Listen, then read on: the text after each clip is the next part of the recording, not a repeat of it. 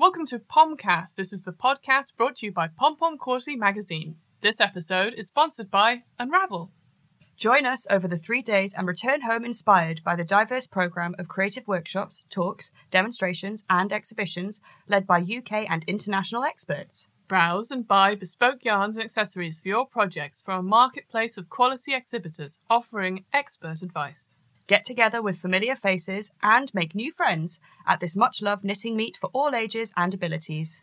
And of course, Pom Pom Magazine will be there and will be involved in some special Pomcast events too. For tickets and info, visit craft.farnhammaltings.com and keep up to date with news via the new Instagram account at Unravel Festival and on Twitter at Maltingscraft. 'Twas the night before Knitmas, when all through the world all the gifts had been finished. Some were knit, some were purled. The knitted stockings were hung by the chimney with care, in hopes that a skein or two would soon be there. The knitters were nestled all snug in their beds, while visions of pom poms danced in their heads. It was time to think about the year that had passed, and now settle down for the Christmas pomcast.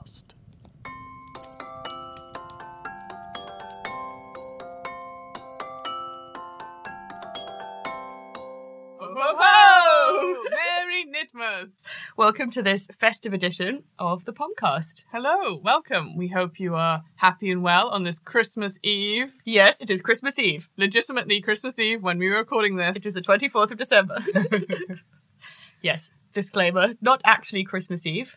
But we're feeling festive. We're feeling very festival. We have uh, the uh, pom pom party. Well, in, in the real world, Pom Pom Party has been and gone. And boy, was it great. Yeah, it was. oh, I loved it. Do you remember the the parade? Do you remember all the delightful knit related items? Oh, I do. Do you remember craft related. craft? Do you remember the uh, festive things? yeah. Disclaimer: We'll talk more about this in January, and we'll tell you what happened. But uh, yeah, it's that fun thing where they obviously record TV programs before Christmas And we are also doing that. because we're super swish. yeah, because we're fancy too. We're just like the BBC. We have to record our programming in advance. Indeed. For those of you who are not familiar with the BBC, it's the big British castle. Yes. Um, but we know that not all of you celebrate Christmas, but we imagine that many of you celebrate Knitmas, which is a non denominational knitting based festival. yes. And uh, welcome back, by the way. Thank you. Yeah. Feels eight. Oh, this is Lydia, by the way, This is Lydia. and I'm Sophie. oh, yeah, we didn't do that. Welcome. Well, you guys should know by now. And if not, you're new, then welcome. This is the- Welcome. I'm Lydia. That's Sophie. we talk about knitting, We do. uh, this is Pomcast, which is brought to you by Pom Pom Quarterly Magazine, Indeedy. a knitting magazine. If you didn't know already, Yeah, um, we also had Eli at the beginning. we did. Who is, I mean, that man should be a voiceover artist. Well, we're working on it. Hmm. We're getting a lot of work at the moment. yeah, I mean, he's trying to push us out of our own podcast, Yeah. I think. Thanks God we got him back on. I'm glad I could spend uh, a quarter of my day rewriting a poem for knitting.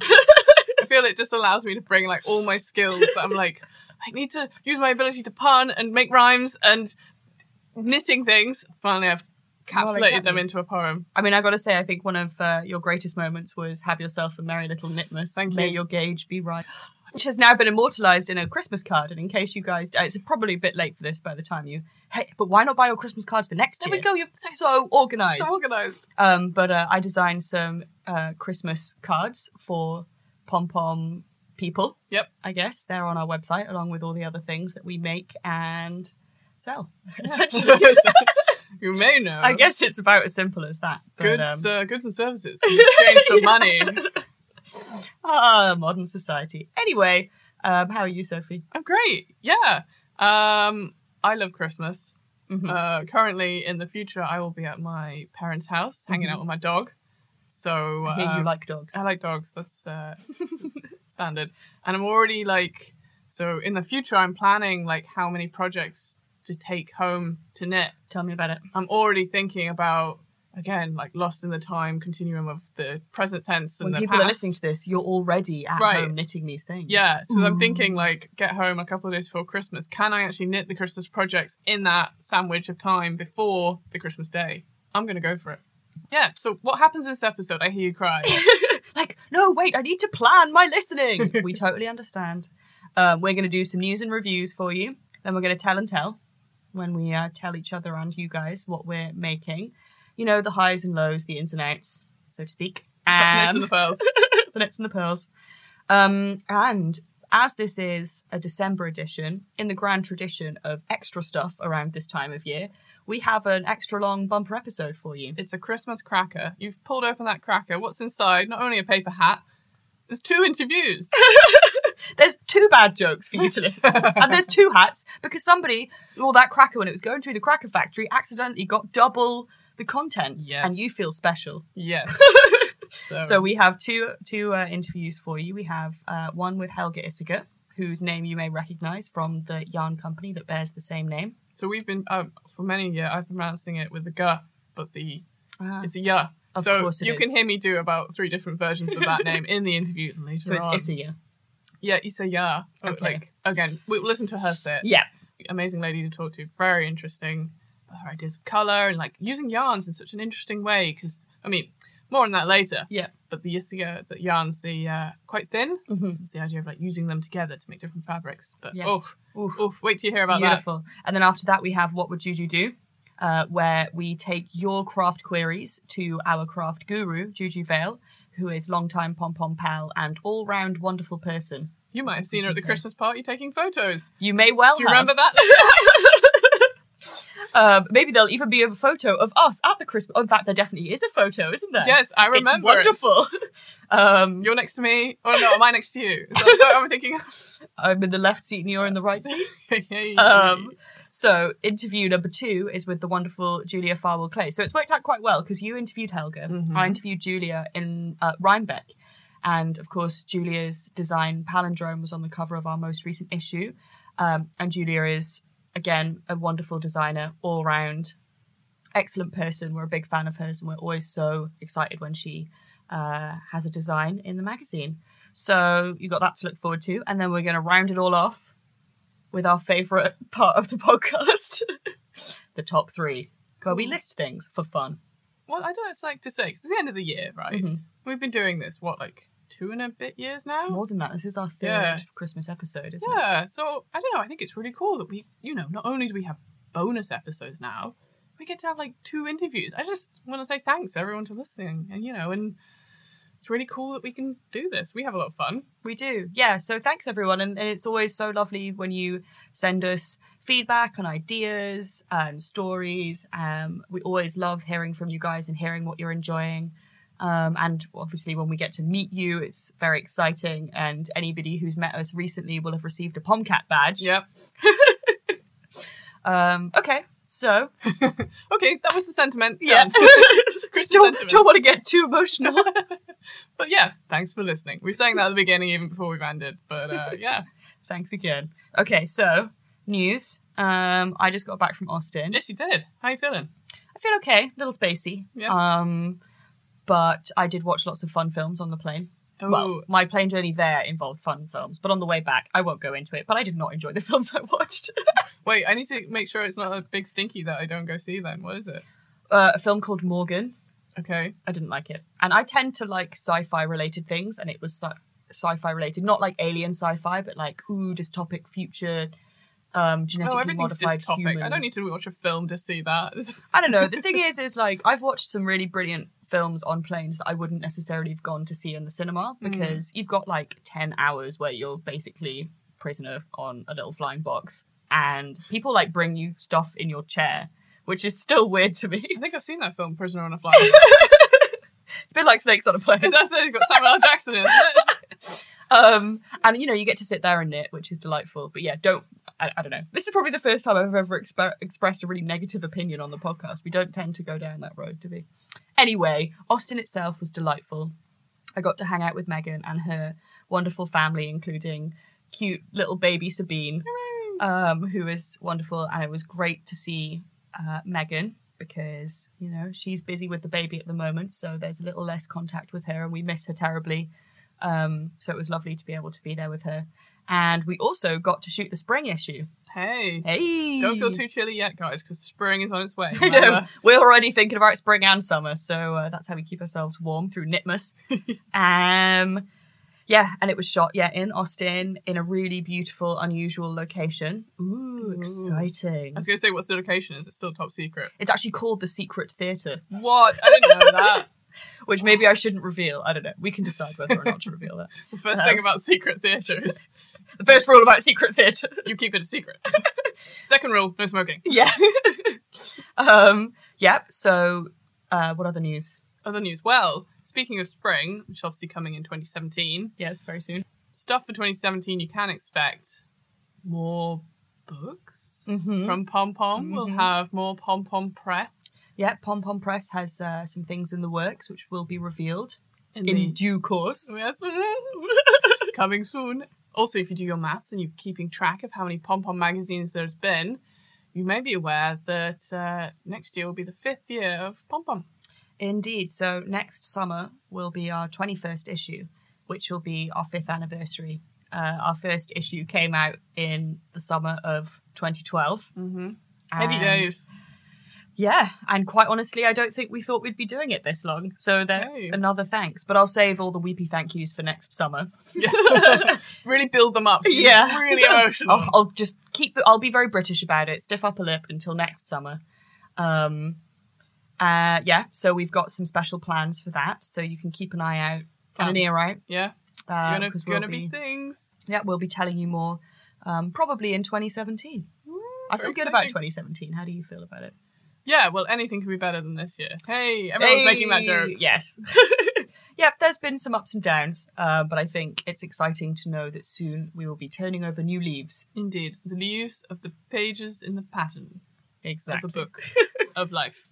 Well, we've also got news that we can definitely tell you about, which is that we'll be at various festivals. Which ones? uh, yes, festivals. We hope you've got these in your diary already because uh, there'll be uh, Edinburgh Yarn Festival. We were Mhm. there last year, wasn't that a hoot? Certainly was.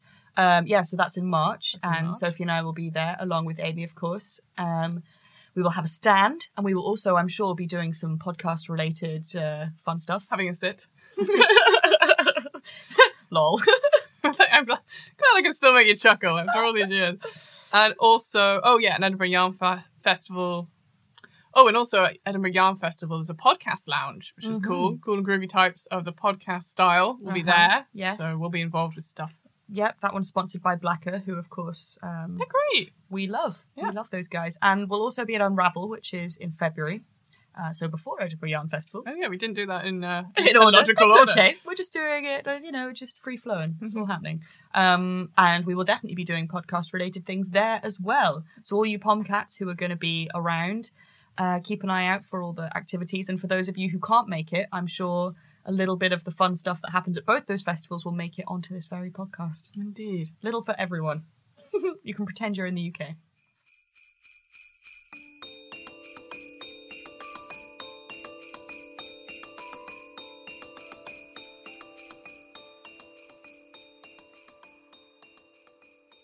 So after news, we have reviews because they rhyme, and that's the logic there.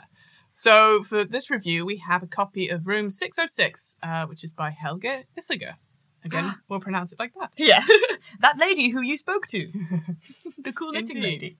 Um, so Room 606 is a collection of knitwear designs by Helga under her uh, designer name, her collective name, which Mhm. is uh, Amimono, Mm-hmm. which is uh, whoa. I'm gonna let not tell you what it stands for and let you hear in the interview what that word the means. suspense. Um, yes. Okay. So tell me a little bit more about this, Sophie. So uh, it was inspired by 1960s graphics. So Uh-huh. uh, you have the rich colours of the Isager yarn, because of course, what else would Helga Isager design with? Mm-hmm. And uh, there's very simple si- silhouettes. You know, you think of a shifter dress in the 60s, Yeah. like very classic looks.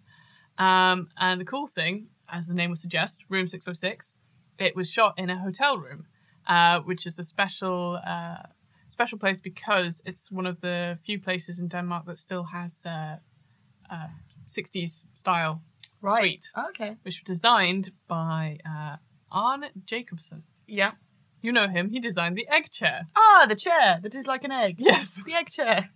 You know what I mean? Like very 60 Yes. classic curvy design. Indeedy. So not only is sort of the the cool kind of architecture influencing like the style of the shoot, but you sort of have her her style of the knits kind Mhm. of fitting in with the the colors and the shapes there. Yeah. it's very it's a very stylish book. I mean, even if you're not a knitter, you could look at it and be like, ooh, ooh look at the things. It's true. Um, Helga's work is quite recognizable, isn't it? Because it Mm. was, or just Isager in general, have a very definite aesthetic, which I suppose seems like an unnecessary thing to say, but it's worth emphasizing how kind of Danish it feels in lots of ways. Like it's very, it's kind of minimalistic, um, yeah, very kind of simple shapes, but very like not intricate patterns because it's not a lot of lace work. There's, there's attention but- to detail in Yes. her work that really comes through, and I think especially it's not fussy the stitch No. patterns that she uses. So she- I think there's a there's like a timelessness to the the designs within this, and Mm.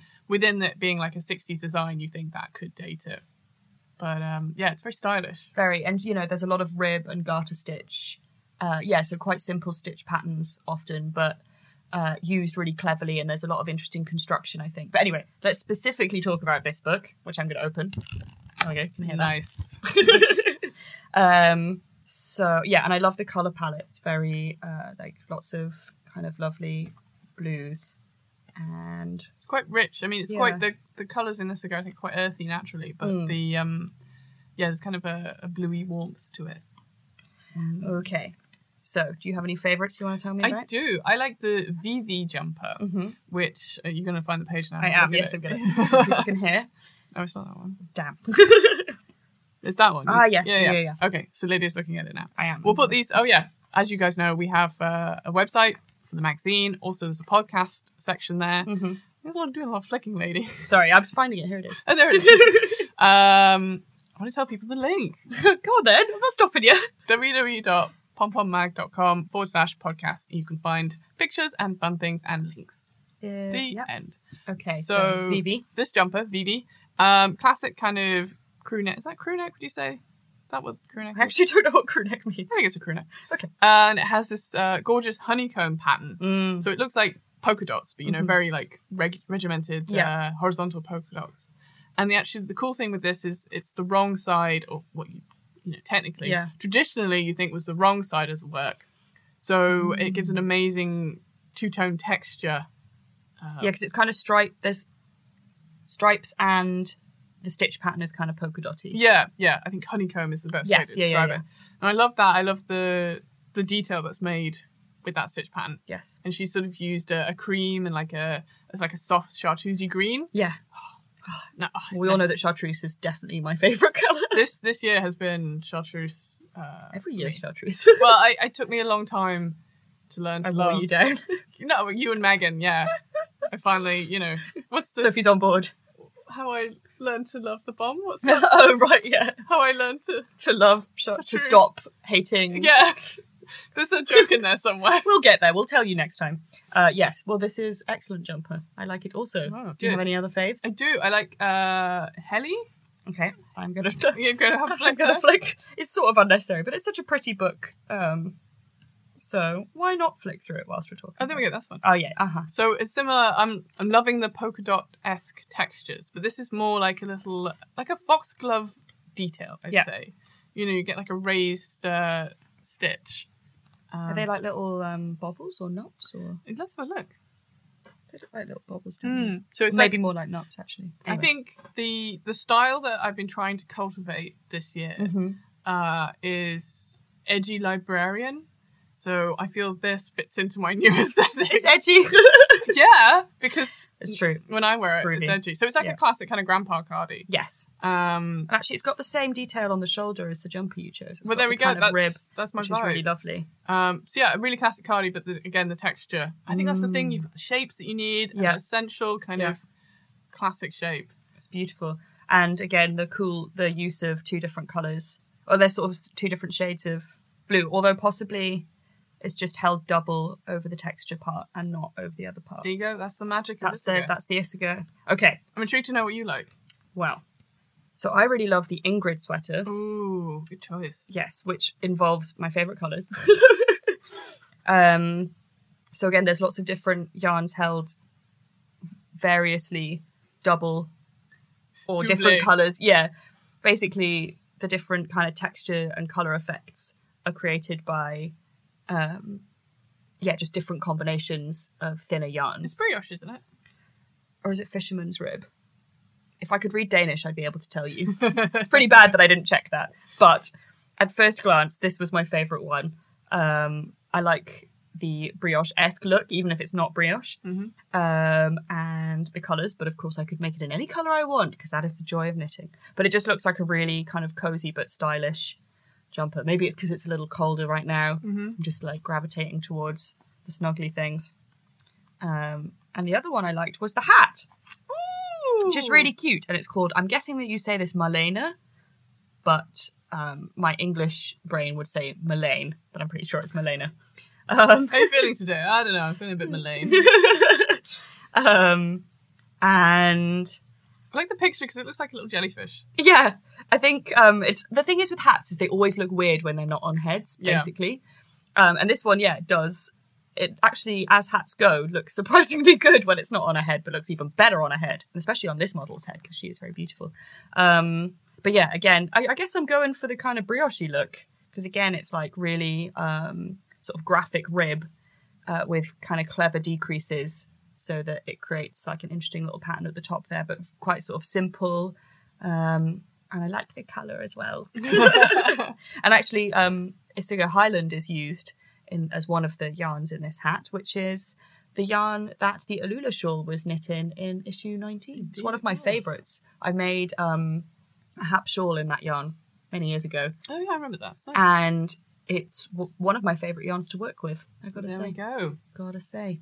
Um, so if you like the sound of this book, which you should because it's great, uh, you should head over to our the aforementioned uh, page on the website, so pompommag.com forward slash podcast, because we'll be giving one away. Whoa. Whoa! So yeah, head there and you can find out how to win it.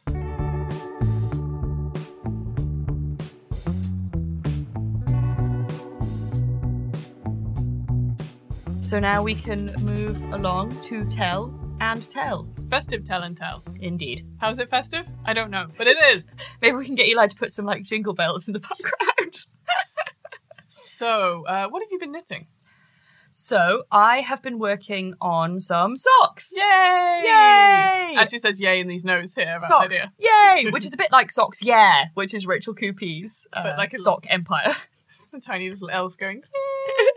um, so when I was going to Austin, I thought, oh, I'd like a project because I was have been making my cesium jumper, of course, which hopefully by the time people are listening to this will not only be finished, but there'll be pictures of me wearing it on the internet. Nice. Yes. Uh, if that doesn't happen, then apologies to my future self for failing. That is so Um. So I was kind of at the point in that project where it wasn't uh, an easy one to take on the plane with me. So I thought, what is easy to take? We've on had, travels. oh, we've had this And conversation oh boy, a time. are we pro travel socks?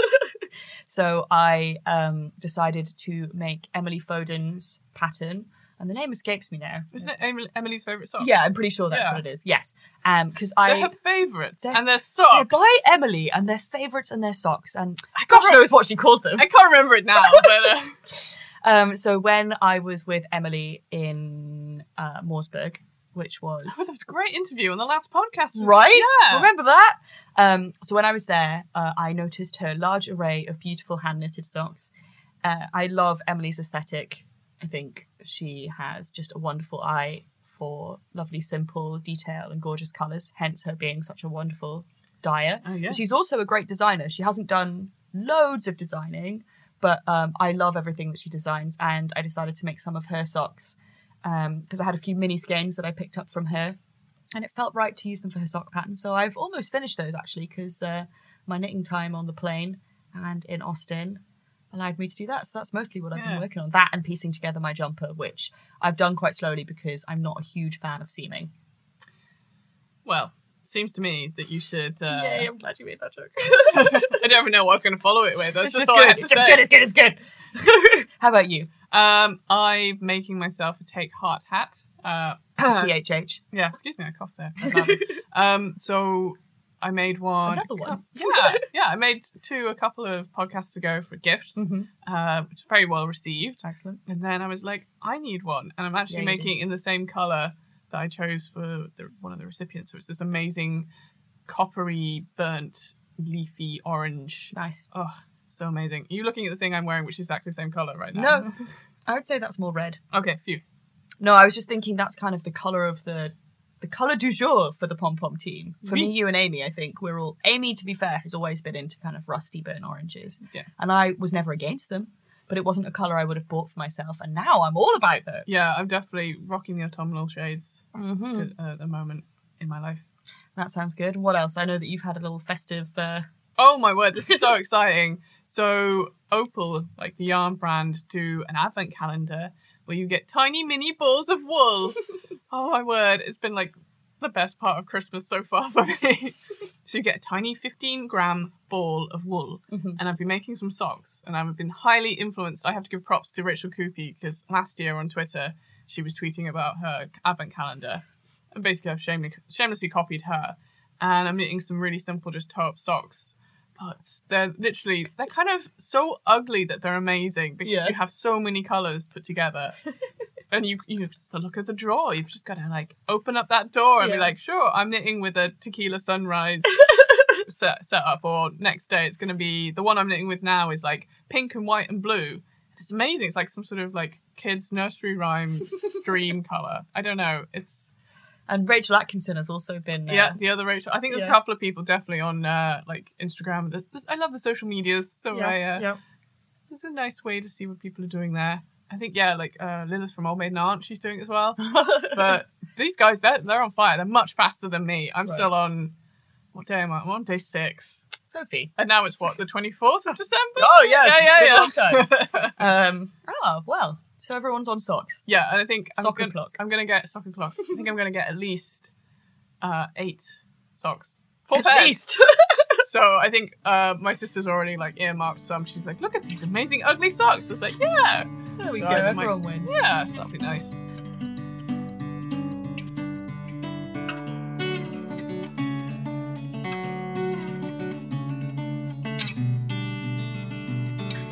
Okay, so our first of this bumper double interview special, our first interview is with the aforementioned Helga Isager, who is based in Denmark.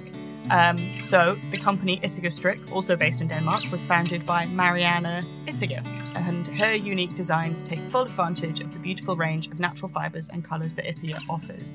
Her daughter, Helga, is now part of the company and designs her own collections under the name Amimono. And Sophie managed to catch up with Helga while she was in London, and uh, this is what they talked about. Um, and just FYI, Sophie and Helga were talking in a conference room, uh, which was delightfully quiet but slightly echoey. So um, that explains the echoes. For today's episode, I found myself in central London with the lovely Helga Isia. Um, thanks for joining us today. Thank you. Thank you too. And welcome to the podcast. Thank you. Thanks for having me. So, with your surname uh, Isia, is Isiga, I'm pronouncing it right. I'd like to hear your pronunciation. So, Isaya. Isiya, wonderful. We'll, we'll probably, I'll probably dip into different versions of it throughout the interview. but with a surname like Isiya, um, it's obvious uh, people will recognise your background of uh, knitting heritage because uh, your mother, Marianne, she started uh, a number of years ago. So uh, I suppose my first question is: growing up in a, a knitting uh, family like that, uh, your your life, your background, uh, have you always been a knitter? No, I haven't been a knitter always. Okay, interesting. Actually, I didn't. I don't have any memories of uh, of knitting as a child, uh, and I think that uh, at that time my mother was very busy with her company, and she almost did everything herself. I mean, she was quite successful, but uh, she did everything herself. Um, so I don't. I don't think she had the time to teach me how to knit. Uh, and certainly she she didn't uh, knit sweaters for me either. Mm. So um, it was not until I started uh, in high school that uh, I started knitting. yeah. And um, I remember that I had been uh, asking my mother several times if she could knit this uh, Aran sweater for me, and um, and she just kept saying, "Oh yes, I'll I'll do that one day." Yeah. Uh, at at one point, I just asked her, "Oh, then could you could you show me how to do it? Because I I could see that it was not going to happen. Um, and then I started with um, a very very simple um, what do you call it? Uh, cable stitch. It's a stitch where you don't use um, an extra needle. Yes. Yeah. So you're just sort of twisting. Is Yes, you're just twisting. Yeah. yeah. Yes. Uh, and I made this sweater, and uh, I actually wore it, and I was kind quite happy about it. Yeah. Um, and uh, my mother made this uh, pattern, uh, so it was sold to her uh, shop customers and and in her own shop, and it was called uh, Helga's first sweater Oh. yeah.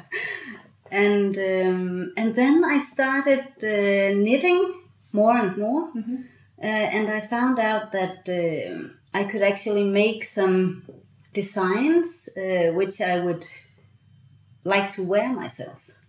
So that's how it started. Wonderful. So that leads me on to my question. Um, you st- you started your own company uh, for a number of years, uh, Amimono. Yeah, Uh.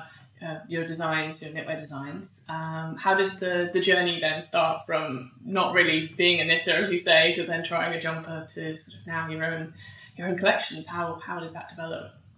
Yeah, I um, I didn't think that I would uh, be a knitwear designer. Mm. Um, so um, I started studying Japanese and um, Japanese language and culture at the university in Copenhagen. Yeah, interesting. Um, so yeah, so it was not until uh, 2005 uh, when I had my bachelor degree that I realized that I actually wanted to try um, designing and uh, that I wanted to try to see if I could live from that. Yeah.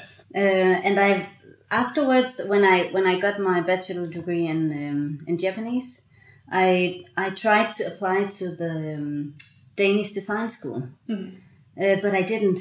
Uh, I didn't get accept- accepted. Okay. Um, so, and I tried. I think I tried two or three times actually, and then um, I thought, well, I'll just jump into it. And I found this little um, shop it, in uh, Copenhagen, um, and I founded my own company, Amimono. Amimono means uh, needlework in Japanese. So, uh, so that's why I I chose that yeah. name The, the because of my. Yeah. yeah because of my connection with Yes. Japan. yeah. And um, to begin with, uh, I it was very important for me just not to be associated with my mother's designs. Right. Uh, so that's also why I chose a totally different name. Mm-hmm. That I, I didn't want to call my brand Helga Isager, something like that. Um, so I started out in this little shop uh, at Nørrebro in uh, Copenhagen. Um, and uh, I made a new concept in this in the shop, uh, which was um, yeah when cu- when customers came into the shop, they could buy a knit kit with yarn and pattern, but they could also uh, buy the finished model. So I had uh, my designs hand knitted in uh, Lithuania, and. Um, yeah, I, I thought it was quite. It was a good idea, and uh, I had success in my little shop. But it was also very uh, busy because I did everything as my mother did when she was uh, starting her company. You learnt the good physical, well, good work ethic from mom. Yeah. Yeah, yeah, yeah. So um, when I was pregnant with my own with with my boy, and that was in two thousand and eight. Um, I decided that I, I wanted to join the company. But I wanted to continue with my own brand. Uh, so I still design uh, under the name Amimono.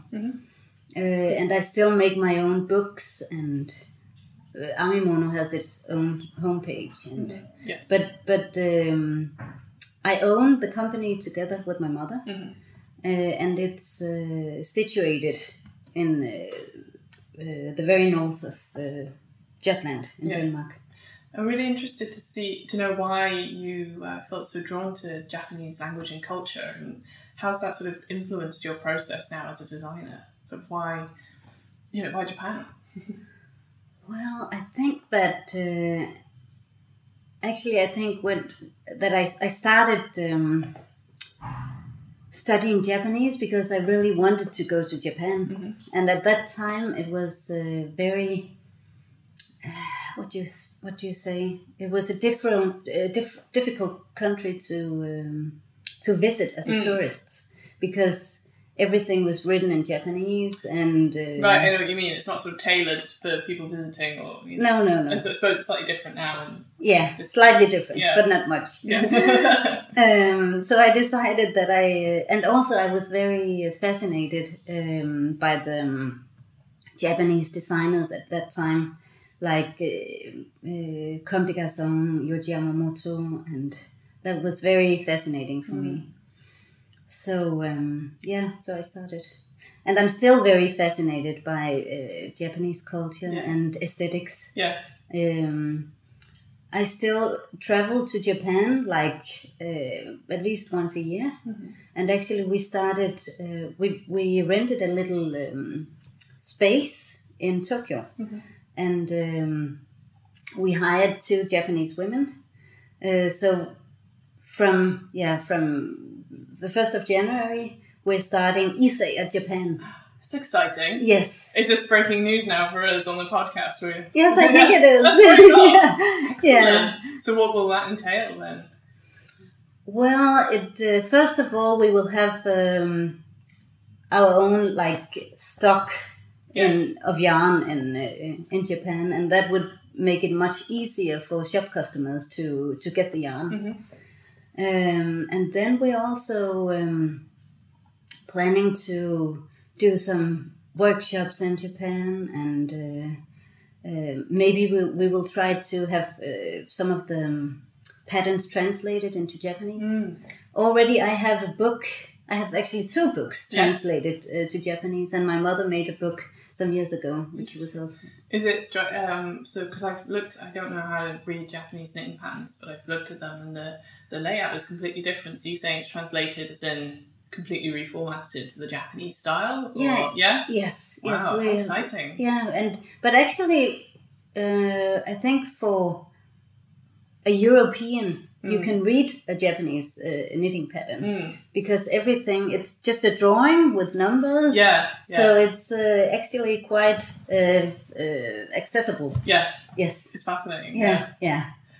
Um, so just talking about Japan and how obviously that's influenced uh, your your style and your brand, uh, I wanted to talk about the styling photography in your photo shoots and your books Yes. because uh, yeah, I really love there's a, there's a certain sort of style which sort of defines Isiga, Isiya, sorry, um, and I'd be interested to sort of know your your process. You know, they're very very fresh and modern, but there's sort of like a timeless, homely, comforting, like a cozy quality, which obviously the world. But um, yeah, what's your sort of mood? How do you create those styles and your your process behind them?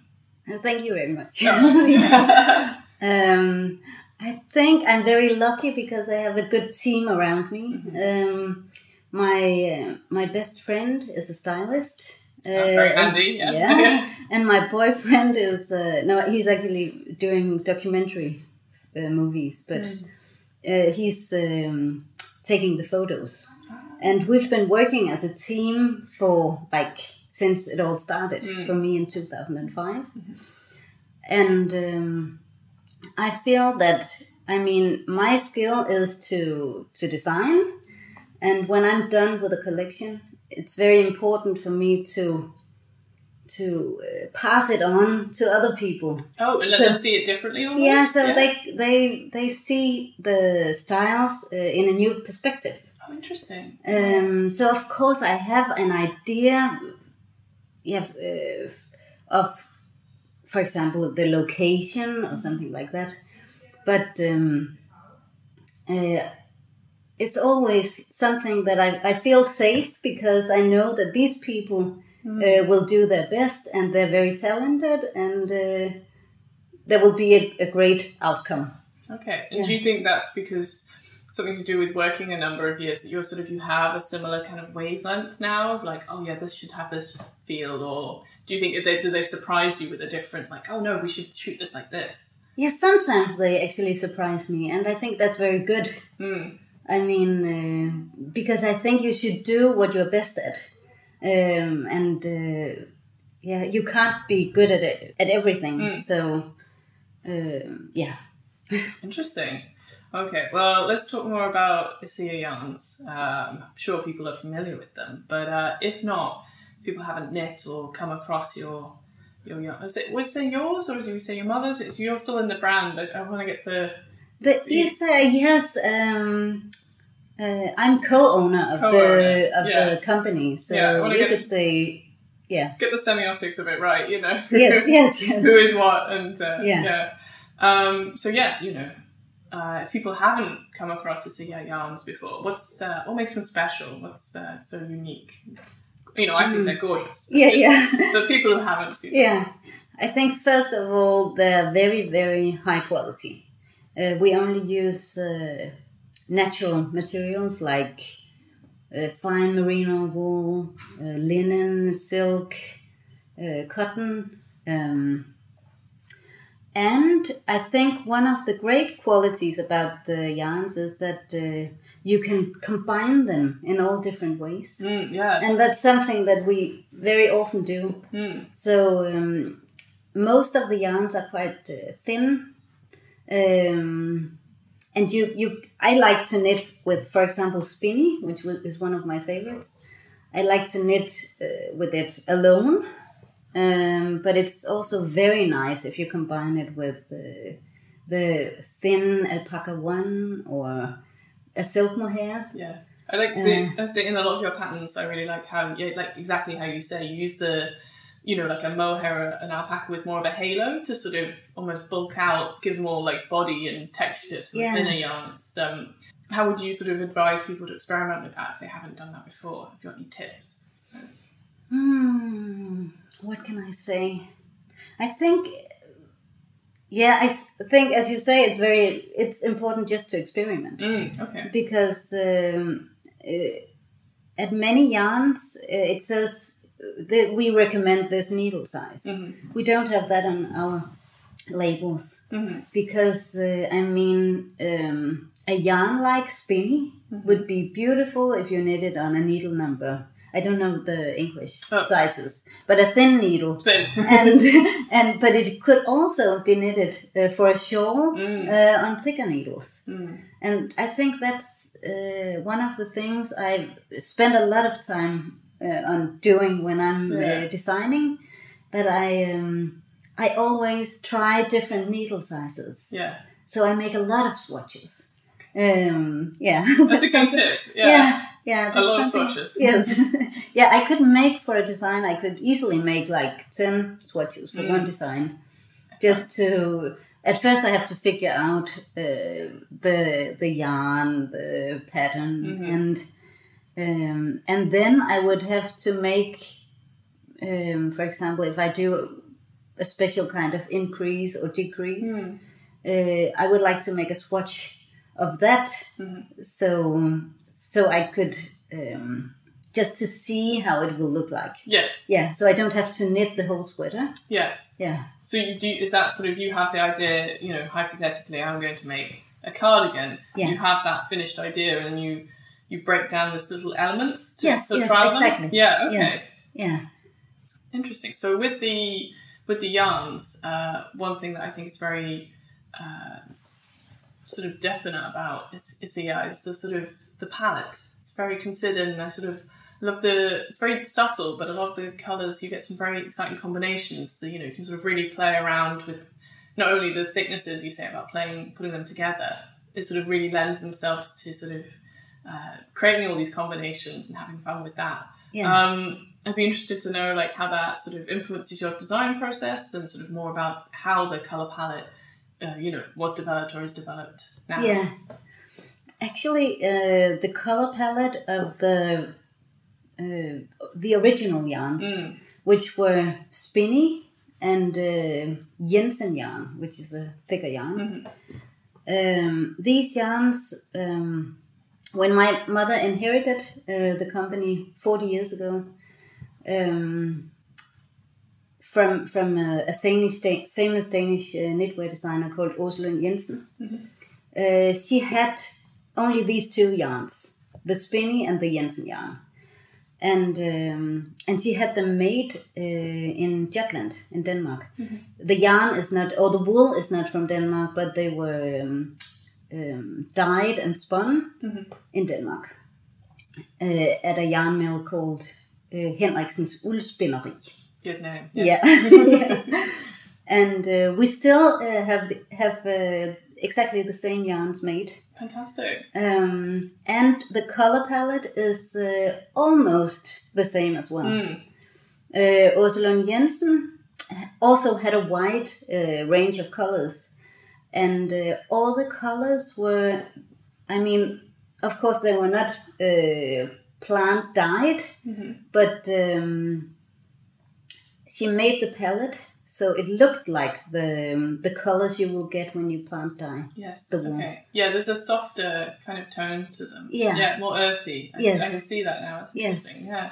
So uh, so that's the same colors uh, we have today as we had 40 years ago. Wow. So that's, that's like a little capsule of time almost, sort of, yeah. you know, the, the colours that sort of would be But would have been more sorry, yeah. Yeah, but I really like that uh, that we that we keep having having the same colors because I mean, uh, many companies they they uh, change the palette every Mm. season, Mm. and uh, if you're a knitter, you don't. Def- Maybe you you don't finish your sweater in one season. Sure, yeah, you yeah. just um, be lying there for a year or so, and then maybe you you can't get the same color anymore. Yeah.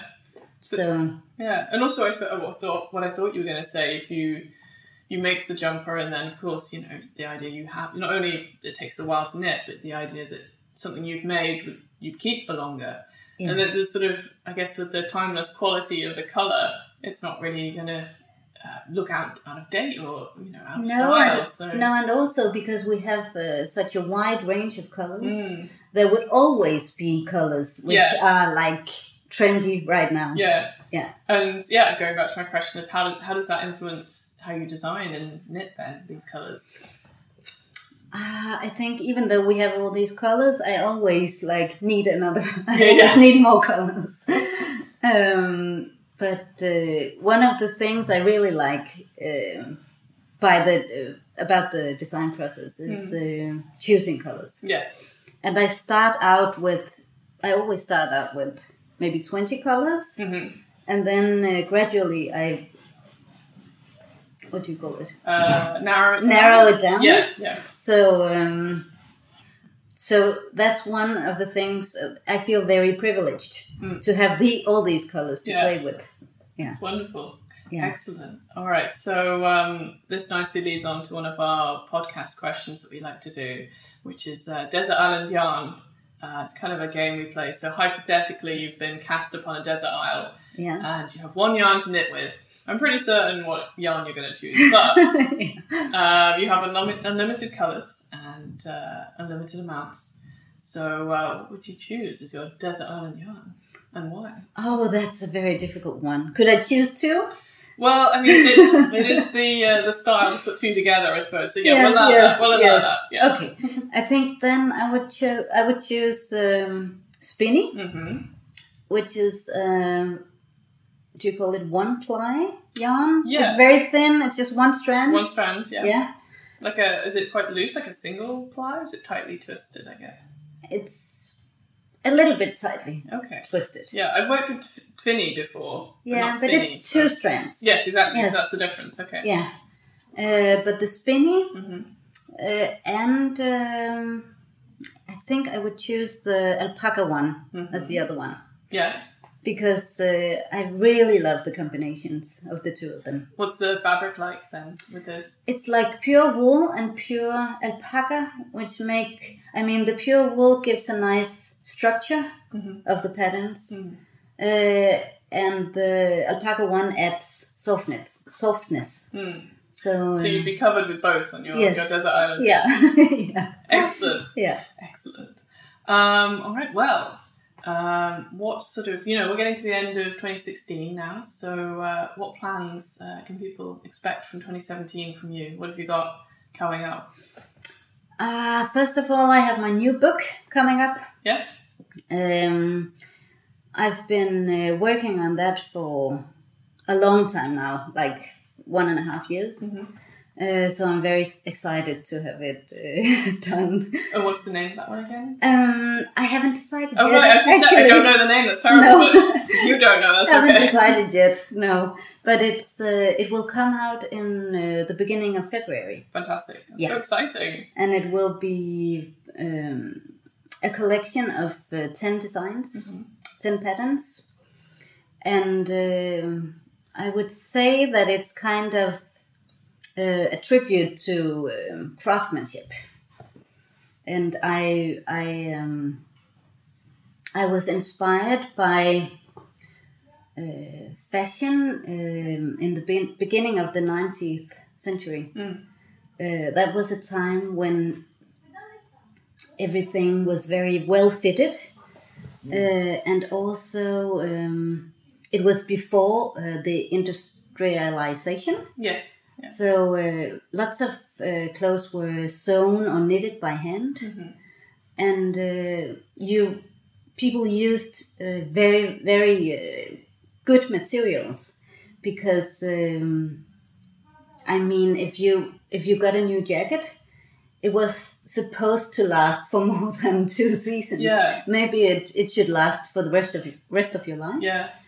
Um, so that's something I'm very uh, fascinated about. Interesting. I mean, uh, do you do a lot of research then into all these fantastic? That would have been exciting to do. Yes, I make uh, some research, and uh, I watched uh, a TV series like uh, The Knick. Did you wa- I Did you see that? that one. I'll have to It's it it's very good. Yeah? Oh. and very um, inspiring. Oh, Yeah. excellent. So we And- always like good recommendations. Yeah, yeah. And also, yeah, I, I was inspired by um, American Amish culture. Mm. So I decided to because the last collection I made, the last book I made, was very colorful, and uh, so I wanted to make something different this Mhm. time. So it's uh, more like monochrome, Yeah, and exciting. yeah. uh, I, I used a palette of colors from white to very dark brown, but not not any bright colors. hmm That's interesting. We're talking about narrowing down all the colours. You've really gone to like Yes, get it I very, yes. very capsule this time. Yeah. At first, I thought I would make a collection which was only white and dark brown, but it became a little bit too boring. Okay. So, so I added a few more colors. Exciting. Yeah. Well, I'm sure we'll be uh, bringing news of that on the podcast in the future. Yeah. Um, well, another thing we always ask, because it is the end of the year, uh, do you have any New Year's knitolutions? So your New Year's resolutions that are of knitting uh, flavour. Yeah. I actually I promised myself that uh, when I'm starting a new collection, Mhm.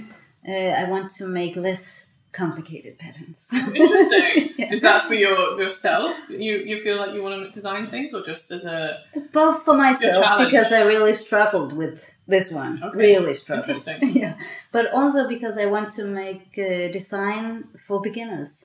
oh, be good. Yeah. Um, and um, I mean, a, a design could be interesting and uh, well fitted, Mm, even though it's easy to knit. yeah, I think sometimes it's it's like almost an oxymoron, but writing a knitting pattern, it's it's difficult to make something as simple as possible. Yes. I think when you're narrowing down how to write instructions. Yeah. So yeah, that sounds like a fun a fun Yeah. resolution to do. Yeah, Yeah. not an easy one, but uh, No, not easy necessarily.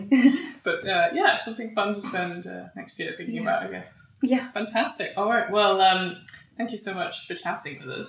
Uh, if people want to keep up to date with uh, your books and your patents and uh, yarns, uh, where should they go?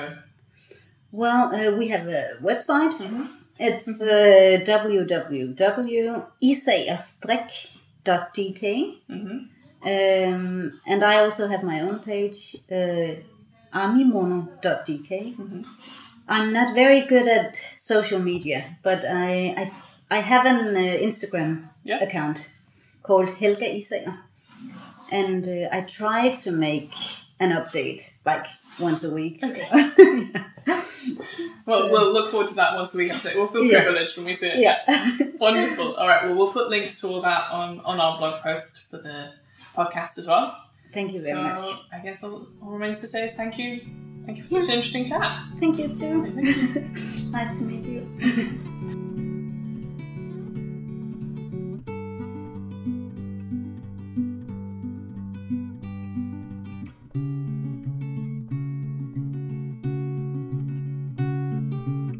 So thanks again to Helga. What a lovely, talented lady. Uh, it was really nice to chat to her. And special sneaky peeky, she brought along some of the samples. We talked about her book, which Mhm. is coming out next year. She's like, Another book. yeah, and she's like, I thought you might like to have a look at these, and it was just And she the- was right. ah, the detail in these in these pieces. Just it's something very special. I'm, I'll make Yeah. sure we, you know, we get something to chat about. Yeah. uh, next week, next year, next week. Oh. um, so yeah, uh, thanks, thanks Helga. It was really nice to catch up with her, and while she was so busy in London. So Mhm. yeah, Next up, we have What Would Juju Do? what would Juju do? If you were Juju, what would you do? What Juju do? Do what would Juju? Ju do what? Um, so this is the section where we take your questions uh, to our craft guru, Juju Vail. Uh, and this episode, we have a question from Sally Ravels. And Sally Ravels is also a person who has designed for Pom Pom. Sally Ravels is her Ravelry name. Indeed. She wasn't blessed with just the name Sally Ravels. Although Juju does like that name. It's true. It's a good name. Um, so Sally was the designer of the Tannin scarf, uh, which was featured in our uh, autumn issue this year. Well, let's hear what she uh, had to ask Juju.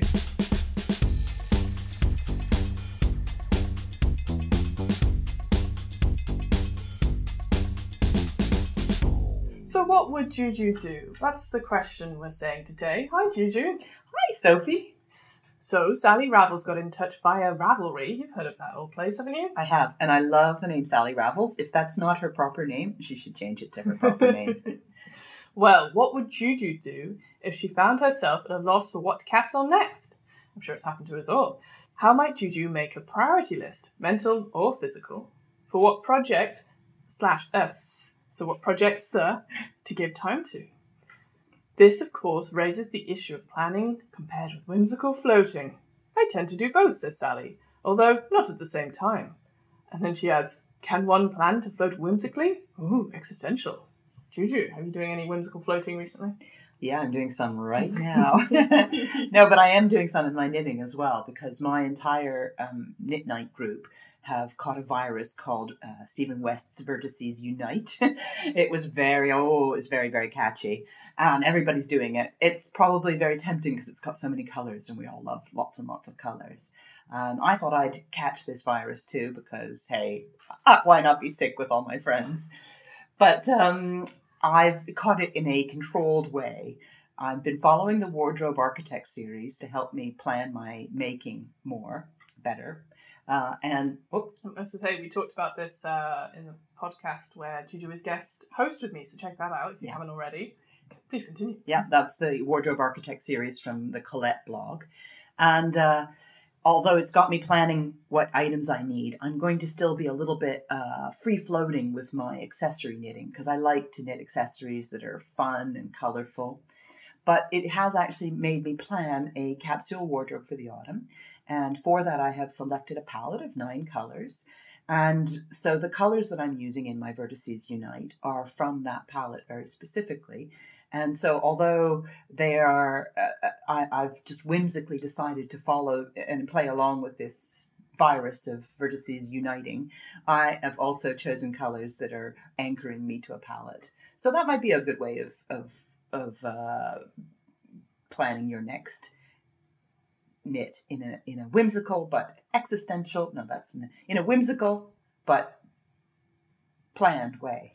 So it's the idea what would you cast on next? In theory, you could cast on anything. You wouldn't really be at a loss to where it fits because you have this the overarching theme, yes? That's right. Yeah. In theory, I could cast on from my, you know, needed list. I do. I I actually need coats, but I'm not going to make a coat. Not going to knit a coat.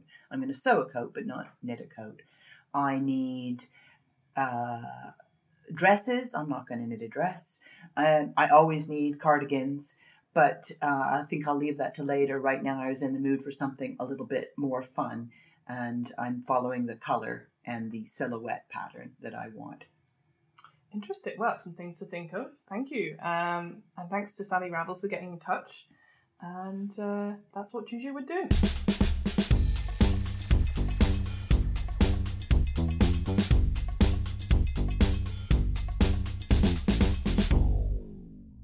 All right. So thanks, guys. I feel like we're all better informed. Indeed. It's always good to hear from Juju. Always. And if you'd like to hear from Juju in the format where she answers a question you have, Mm-hmm. you can send your queries to the uh, podcast email address, which is podcast at pompommag.com. And now on to interview number two. This is Lydia chatting to the lovely Julia Farwell Clay. Uh, this was recorded earlier in the year at Rhinebeck Festival.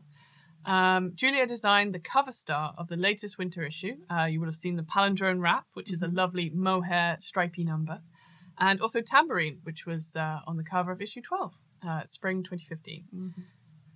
Lydia's agreeing with me. Sorry, yes. I'm just nodding along. Uh, so Lydia caught up with her um, to find out more about her life as a designer. And again, just FYI, um, we were recording this at Rhinebeck, um, sort of behind where the stands were, but uh, there's a lot of background noise from the revelers uh, at the festival. And the Ravelers. and the Ravelers. Uh, so just um, yeah, just an apology for that. But also thanks to Merritt Bookstore who um, hosted us at Rhinebeck and allowed us to use their space to record the interview.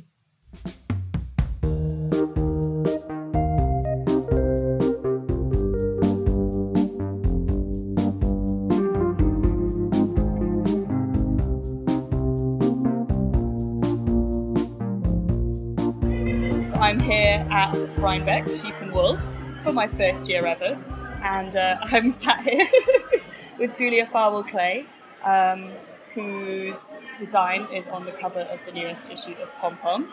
We're very, very pleased to have her as part of the team, and I'm very, very pleased to have her sat next to me here today. Um, hello, Julia. Hello. Yeah. Okay, so um, we're going to ask you, you know, a few of our usual podcast questions. Um, just actually as a sound-related note, this, there's a lot of background noise right now. That's because we are right in the middle of the festival, and there's lots of excited people wearing very nice jumpers, buying books of yarn. Hopefully, you can hear us okay over the noise. Well, if, Um, if, if my voice beater's off, it's because I see a particularly pretty sweater go by and I might get distracted. It's, you know, yeah. yeah, exactly. There's lots of uh, lots of things to look at, not just the nice trees outside, but the the people in their jumpers. Okay, so I'm going to do question one, which is always you know our usual question one, which is who taught you to knit, or what's your earliest memory of knitting and all crafts? I'm going to say. Oh, well, okay. To, to keep that short, Okay. Yeah. because I could talk, Uh-huh. I, and I do talk often too much about it, but um, the first person who taught me to knit was a babysitter who was Danish. Um, and her name was Annie, and she came from Randers in Denmark. So shout out to Randers, Denmark. Um, but Annie was my babysitter, and she, I knew how to knit at that point. I think I was nine years old, and my mother, I think, had taught me to do the stitches. But Annie knit in a continental style, um, and she knit like the wind. And I was an impatient nine-year-old. I, I, you know, th- wrapping yarn dutifully around two knitting needles was all good and fine, but uh, if I could knit like that, that would then I would be interested because that looked like it might be worth the effort. So she taught me to knit like her, and of course I later found out that she had taught me to purl backwards. So, but it turns out that's the most efficient way to make a purl. So I uh, have always been knitting like like my Danish teenager babysitter. Oh. Wait, pearl backwards, so but not you don't get a twisted stitch. Well, because you knit into the back of the stitch because the stitch is seated in the way that presents itself to knit it correctly. Yeah. So everything works out well. Brilliant. Yeah. Great.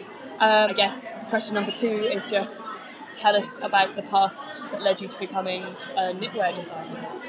Um, well, it's it's sort of a matter of figuring out who you are already. You know, it's like it's like the red shoes. You just tap the heels together, you can go back to Kansas.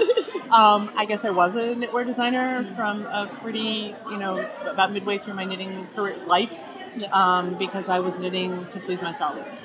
Um, and, uh, you know, my mother had given me, you know, I had always been knitting since I was nine. I'd always had an afghan or a scarf or something ridiculous on the needles. Um, and strugg- sometimes struggling through with the pattern. And my mother gave me a copy when I was 18 years old of Kaffe Fassett's um, Glorious Knits. Mhm. And the thing that that book does is it's uh, lots and lots of pictures that he has taken on all, all his spectacular travels of, you know, Tuscan earthworks and Majolica pottery and, and things that are cracked and the, the little tableaus that he makes in his house of all of his, you know, hand painted pots and things together. And then on the next page is the knitwear that was inspired by that particular collage. And it took, it, you know, it was really just a couple of pages into that book on my first leaf through that I realized that knitting could be anything, you know, and it could be an artistic practice and it could be an expression of the way life infuses you with beautiful stuff and you can just spit it back out through your knitting. Yeah. Um, so that's kind of how what happened to me. It was a, like an um, al- an alchemy moment. You know, I was Yeah. like, oh, okay, this is who I am now. Yeah. but I didn't I didn't put the D on that. You know, I didn't say I was a designer really. I think until after I had worked with uh, Kate Gilbert Right. at Twist Collective Yeah. and had been in, involved in the process of, um, you know, midwifing Mhm. uh, designers' work uh, Yeah. into publication. Yeah. That I realized the difference between what they were doing and what I was doing was Right. not much. Oh, A, okay. a little math. Yeah. yeah.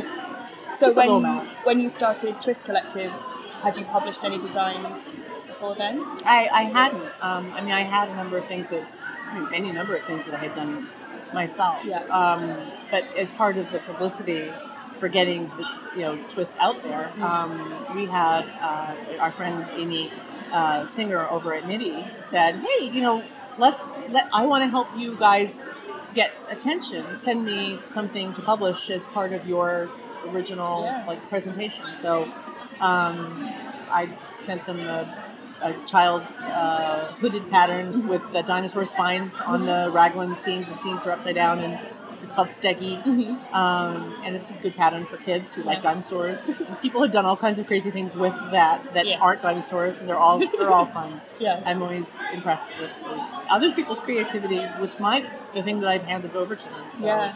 yeah, that was fun. I was a kid who liked dinosaurs. I was a kid who liked Yeah. dinosaurs. I think most kids do. Yeah, yeah. I think All the sensible ones do. all the sensible All the cool ones. ones. Yes, Right? yes, right. and all the Yeah. cool kids like dinosaurs. Yeah. Yeah, my, my first patterns were in pom pom. We're in pom pom. Yeah, I'd Ah. never I'd never done patterns before. pom-pom. Wow, birth by fire, trial by fire. I mean, I, I had also knit for myself without patterns or, or changed patterns, you know, to suit me. Right. But I'd never properly written them down. Until, luckily, Meghan was uh, was more experienced. right. Well, and Meghan would, would say, "Hey, look, you, what you're wearing—that's something that can be published." Right. Yeah. Right. Yeah. Yeah. Yeah. It's very nice to have someone give you permission to. Uh, It does feel that way sometimes. Right. doesn't To be discovered. Yeah. Yeah. My next question is about the lovely design that we have in our current issue, Palindrome, which is a brilliant name for a pattern, which was the name that you had chosen for it and that we kept because it suits it perfectly. Um, and obviously, we're really happy to have you on the team again. And I was wondering if you could tell us more about the story behind the design, if if if you could. if I could. Um, well, um, that particular pattern uh, is uh, tile work that I saw. Um, I was uh, thinking of redoing a bathroom, and I went into this very expensive tile store. There's for this very expensive and um, encaustic tile, which is where the patterns are baked into the colors of the clay. I think it's Moorish or Spanish or something. Um, and they were they were there were the pieces of the tile were on the table for you to play with. Like here are the tiles, and you can make the pattern, and then our uh, lovely assistant will uh, take your order, and we will ship it to your house. And I was just messing with the tiles. Yeah. And I wasn't even thinking, oh, I'm going to be a knit designer out today. This is my designer hat. I'm going to make something out of it. Oh, it just it came out and I looked at it and I thought, oh, I could knit that. Which often happens to me. Yeah. You know, you're at McDonald's, you know, messing around with the French fries. Oh, I can knit that. but it was kind of that way with the tiles, and um, but that sat around. Uh, I, I went home and I swatched it, and I showed it to my husband, and he smiled and patted me on the head and asked me what I wanted for dinner, and um, it, it just was sat there waiting for your call, which was Yeah. completely perfect. Because Yeah. the moment I saw your design call, I went, ah, I, that's what that was for. Yeah. Yeah. And Yeah. then you guys um, asked for it in mohair. You're welcome. Well, I think I may have opened the door to that because I think I had an idea that it would be knit in wool, and then the little narrow gray stripe would be mohair, so it would have to be a peak of mohair through it. But you you were like, no, full Monty, full mohair.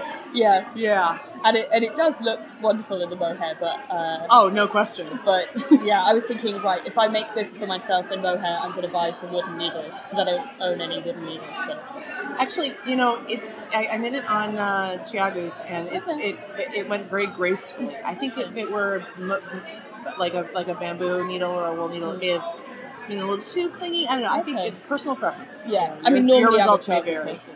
So Yeah. Oh, yeah, we're both on the same page. yeah, yeah, yeah.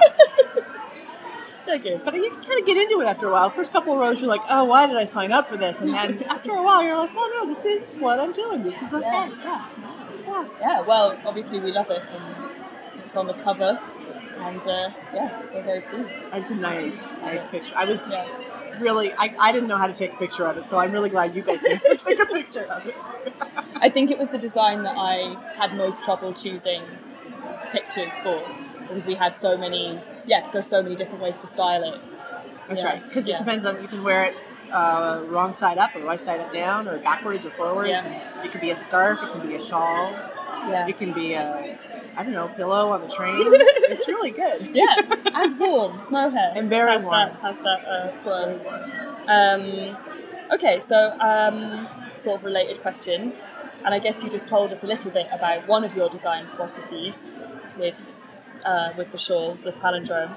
Um, so I was wondering if you tend to work in a similar way for each piece you design, or whether it just changes whether you start with yarn or you start with the idea, or Um, every once in a while, I start with the yarn. okay.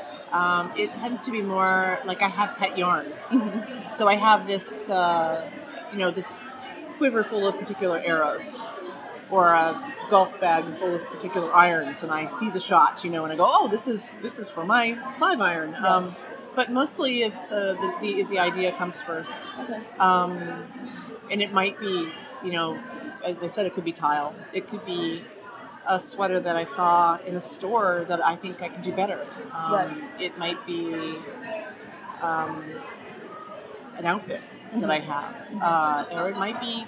But most, I think it's mostly art. You know, I look at art. Um, you know, when I write, I like to read poetry, and Yeah. the poetry makes me a better prose writer.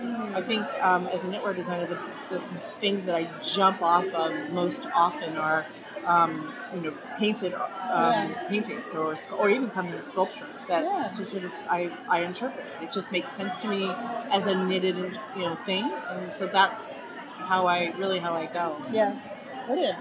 Did you um, have a background in art, or did you go to art school or similar?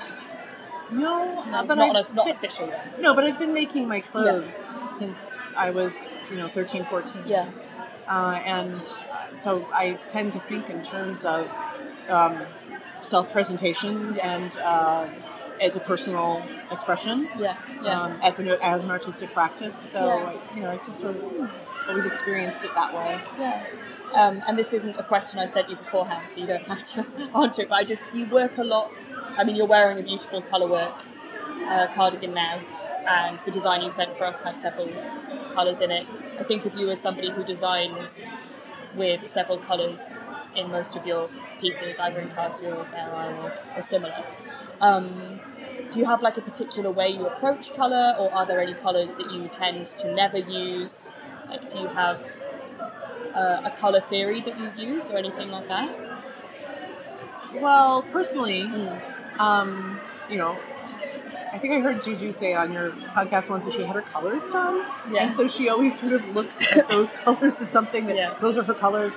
Um, I think the same thing happened to me. Right. We were hit by the same asteroid, Okay. um, and I think we both recovered in a very similar way. Mm-hmm. You know that uh, for a while I only thought of myself as an autumn, Right. but um, there are other colors that make me happy, Mhm. and I think that's really kind of how I do approach things. I I tend to dress though I think in earthy Yeah. colors, and uh, as I get older, um, when I am an old woman, I shall wear purple. I think I'm heading in that direction. Nice. Yeah.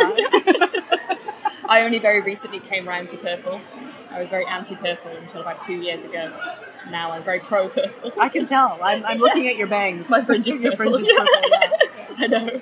Um, so I've gone like full, nothing's purple to there's constantly purple above my face. Right. well, then you never have to wear it because you just have it, right? true. Purple is a neutral. I think all shiny colours are neutrals. Yes. So like gold, silver. I'm wearing gold boots and they're like, Yeah, the gold boots are fantastic. yeah, I, I, I aspire to gold boots. Yeah, those are good. I recommend them. I've made many friends with my boots right. because people are like, "Hey, great boots!" Right, instead And of a dog that people can talk about, you have a you have a pair of gold boots. Yeah, I can't have a dog in London, so you have gold boots. Right, no. yeah, London's not nearly as dog friendly a city as like New York is. New York is almost like de rigueur. Yeah, yeah, Yeah, yeah, yeah. Yeah, I know, it's a shame. But gold boots. yeah, it's like a dog. I could get a gold dog one day. Right. Things go really well for me. um, so my next question is, and you might have kind of answered this a little bit, but I'm going to ask the question anyway. Just in case the Just other bit gets edited out. Um, I love the phrase on your website where you say that you would especially enjoy how patterns are personalised in the hands and lives of knitters. Um, could you tell us more about the connection you feel between yourself and the people who knit, or like the wider knitting community? I, I think of my my work Mm-hmm. as when I push the publish button, that's when I am done. Yeah. Right? So that's the period at the end of the poem. That's when I've signed the painting, you know? And I, I think that there's an equivalency because, you mm-hmm. know, I, then I send a pattern out into the world. And my job my job is finished. Mm-hmm. I have presented a knitter with a jumping off point. Yeah.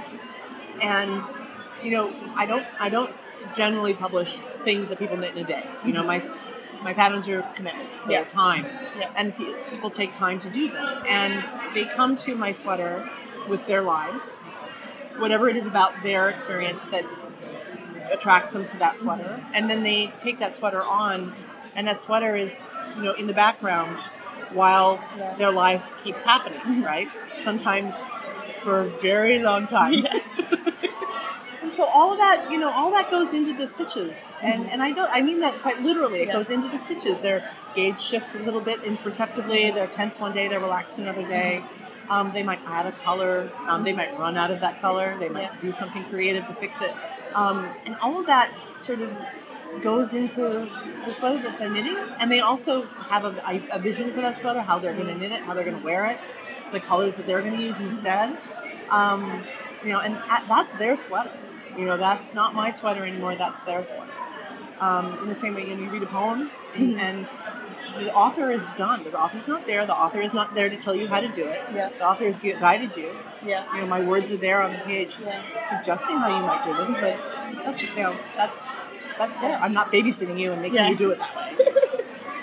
so that's kind of how I how I think of it. And whenever I see like this woman who came through with a, she was wearing um, Winter Traveler, which is the big Nordic Star sweater, um, in a much softer yarn than I knit mine in, in colors differently from what mine were, and it was, and it was so beautiful on her, Yeah. and it fit her. I have to say, she fitted. She was wearing it exactly how I would want her to knit it. Yeah. Would wear it. Yeah. yeah. It's really great. Yeah. It's just there's nothing better. It's, Yeah. it's like applause. Yes. Yeah. No, Yeah. that's true. That's a good Yeah. analogy. And I like the analogy with the poem as well. Yeah. it's really lovely. Thanks. Yeah. Did you, you did you used to teach English? I did. Yeah. I did. Yeah. So I could I could tell you that I think of the pattern as text, Yeah. Yeah. and then I'll back away now. Yeah. okay. So um, my last two questions then will be the ones that we always ask everybody. So they'll be, we're going to cast you away to a desert island, and you're allowed to take one yarn with you. Which And what ocean are we in? You get to choose what kind of yeah. You can, you can have a, a or, or you kind of whatever you imagine a desert. island, You know, maybe it's chilly at night. I don't know. Um, but you're only allowed the one yarn. You can have it in all the colours, All the colors. but just one base. What are you going to take with you? At the moment, Uh-huh. um, it's Sincere Sheep's Cormo Sport Yeah. because it's just lovely and springy, and I love the dusky colors, and um, you know, it's and it's the perfect gauge. Sport is like the perfect gauge. Sport is good. It really is good, yeah, Yeah. because you can do drapey, lacy shawls, and you can also do lovely, cozy sweaters. Yeah. Put a cable in there, you can have a really chunky sweater.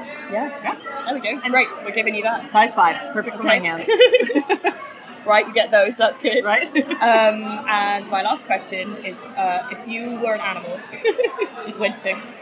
What would you be and why? Uh, um, my son would want me to tell you that I want to be an Indricothere. okay.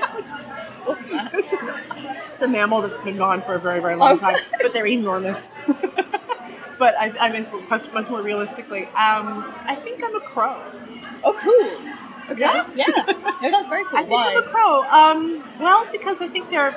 I, I like to think of myself as fairly bright. Um, they're very bright, Mhm. and they kind of hang out with each other, but not quite. They're all very also individual, and I think that crows are collectors. Yeah. You know, they, they pick things up that they like, Yeah. and they put them someplace secret that for them to appreciate in their own like alone time. You know, they sort of nest a little bit. They like shiny things. They do. Yeah, Yep. and they have good memories, and they solve problems, and you know, Cool. yeah, All right. and they can fly. And they can fly.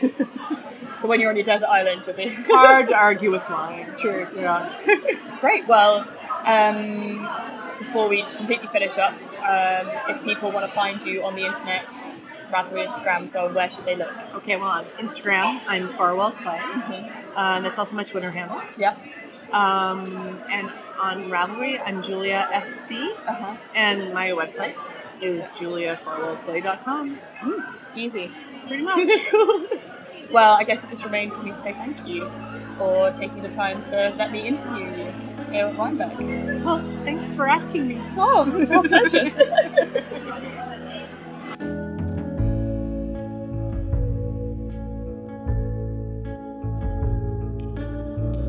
Wonderful. Great to hear from uh, Julia. Feels like I was there at Rhinebeck. yeah, and um, yeah, thanks so much, Julia, for putting the time aside to talk to us and share her thoughts. well, we've had bumper, super duper hearing from all the cool knitting people. We have. So, as we come to the end of the festive bumper super duper podcast, Mhm. uh, we have one of our favourite and more common features. Yeah, Top it's true. three. It's probably the only one apart from the interview that's really and news and tell and tell. and tell and Okay, never mind. all those regular features we do. but I think it's something a little special. It Because you guys get involved and you send us suggestions. uh-huh. And this suggestion came from, uh, well, her Ravelry name is Besta More Skills. hmm And uh, she saw us at Oslo Knitting Festival, Hurrah! which is really cool. And she got in touch uh, with a suggestion, uh, which is favourite items you've knitted. Ooh. She did suggest we could even split it in two and say we do for others or ourselves. Uh, I've chosen for me. I was going to say I've pretty much chosen entirely for me as In well. the spirit of Christmas.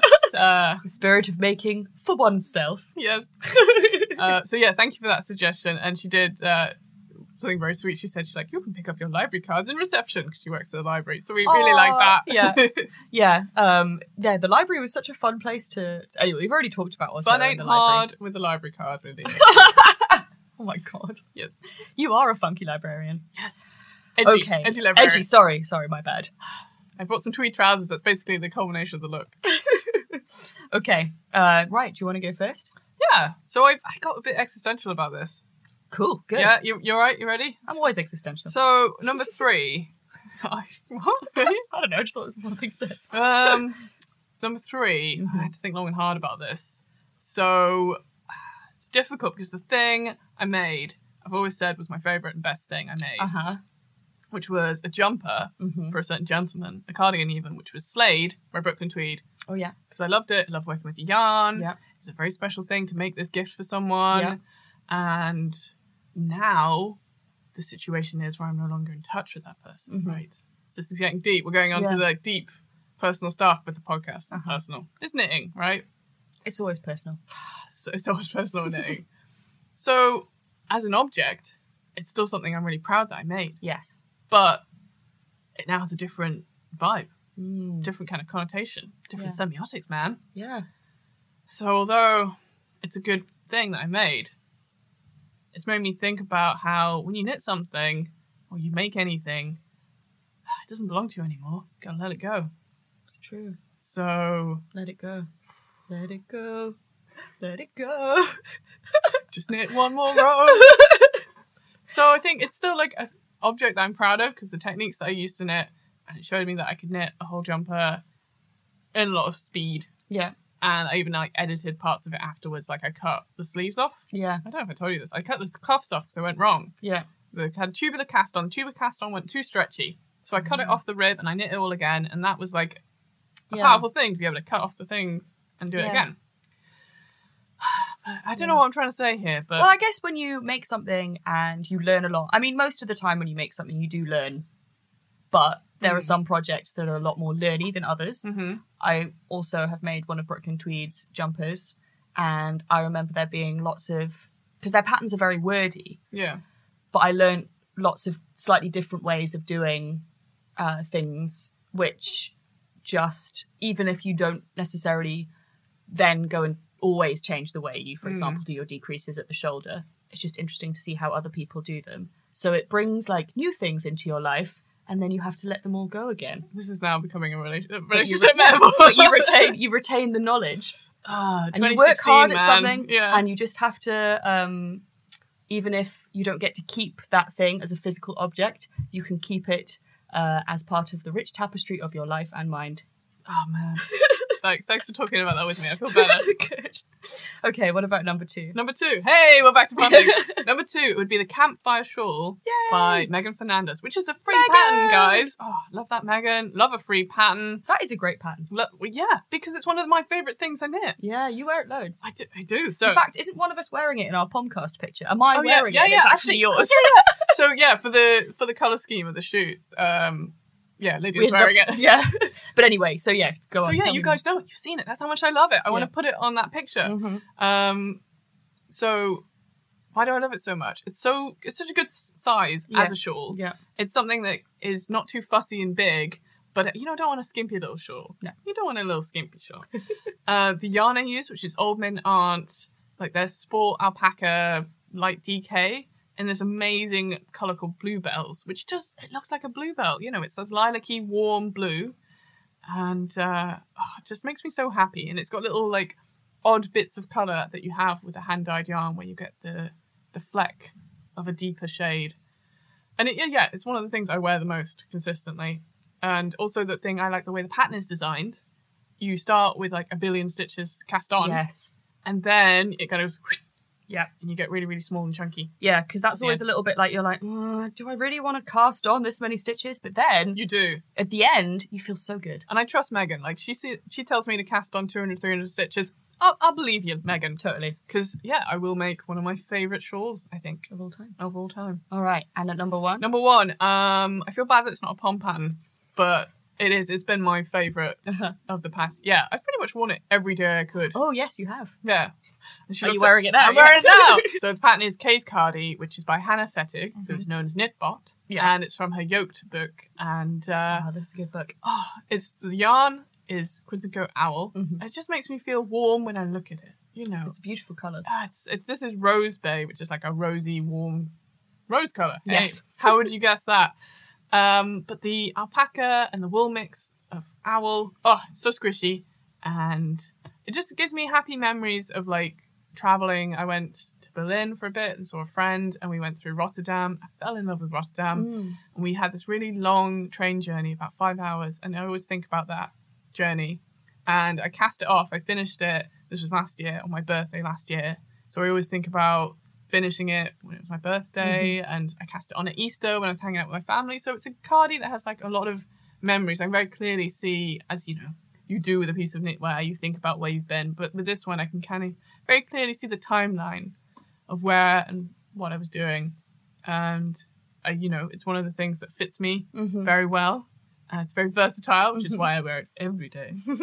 um, so yeah, it's just for me, it's a humdinger.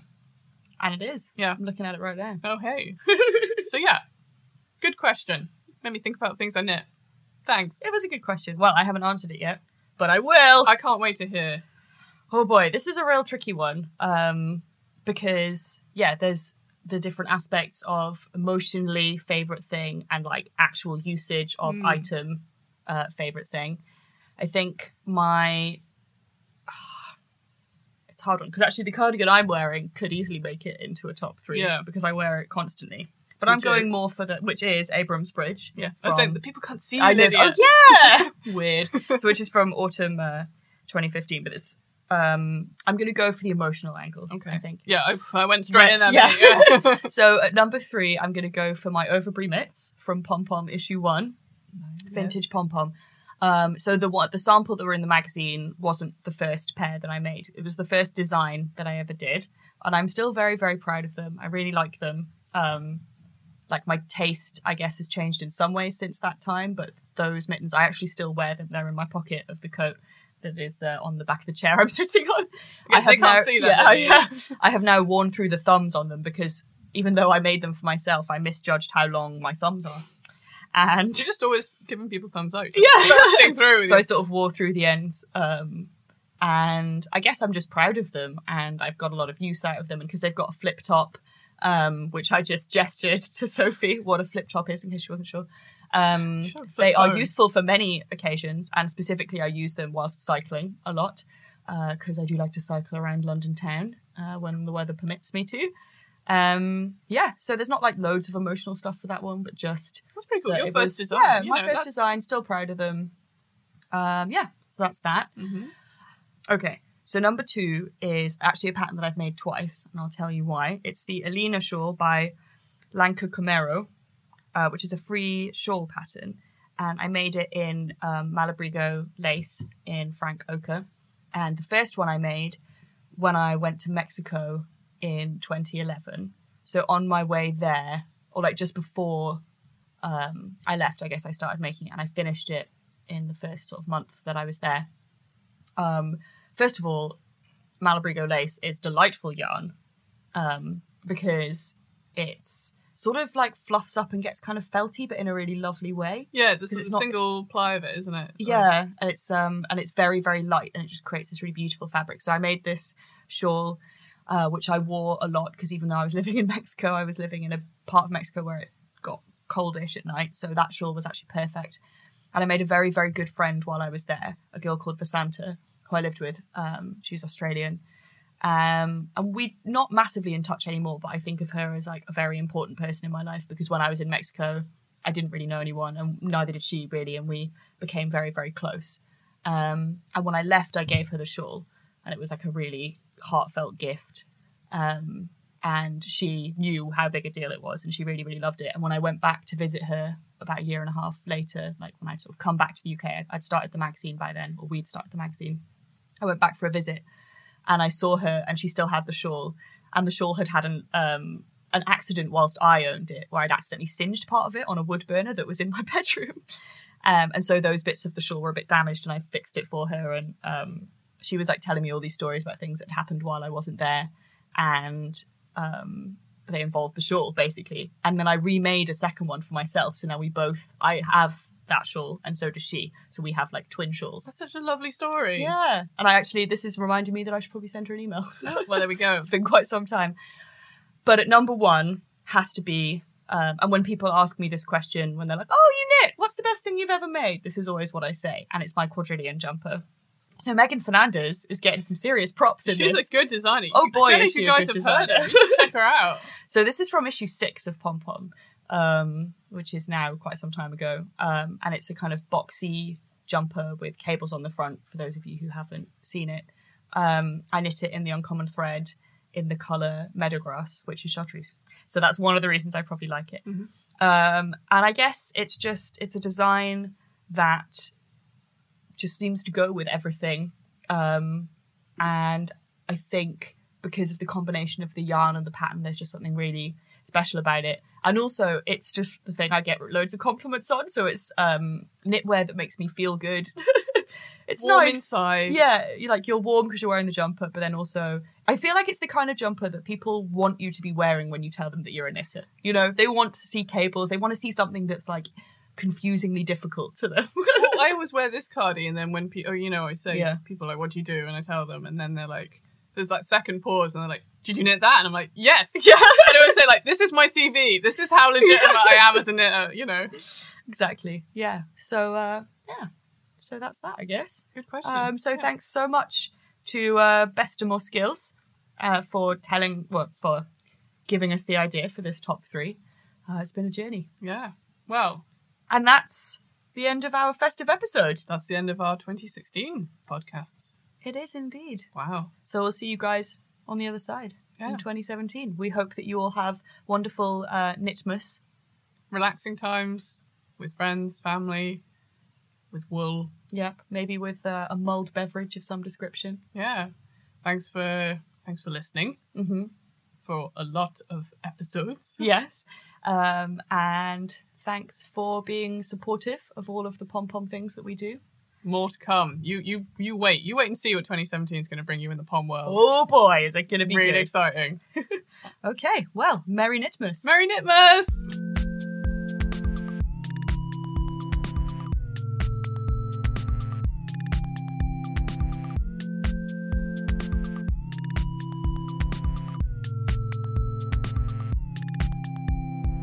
Pomcast is produced by Lydia Gluck and Sophie Scott, with lots of help from Eli Block, who created the original music for this show.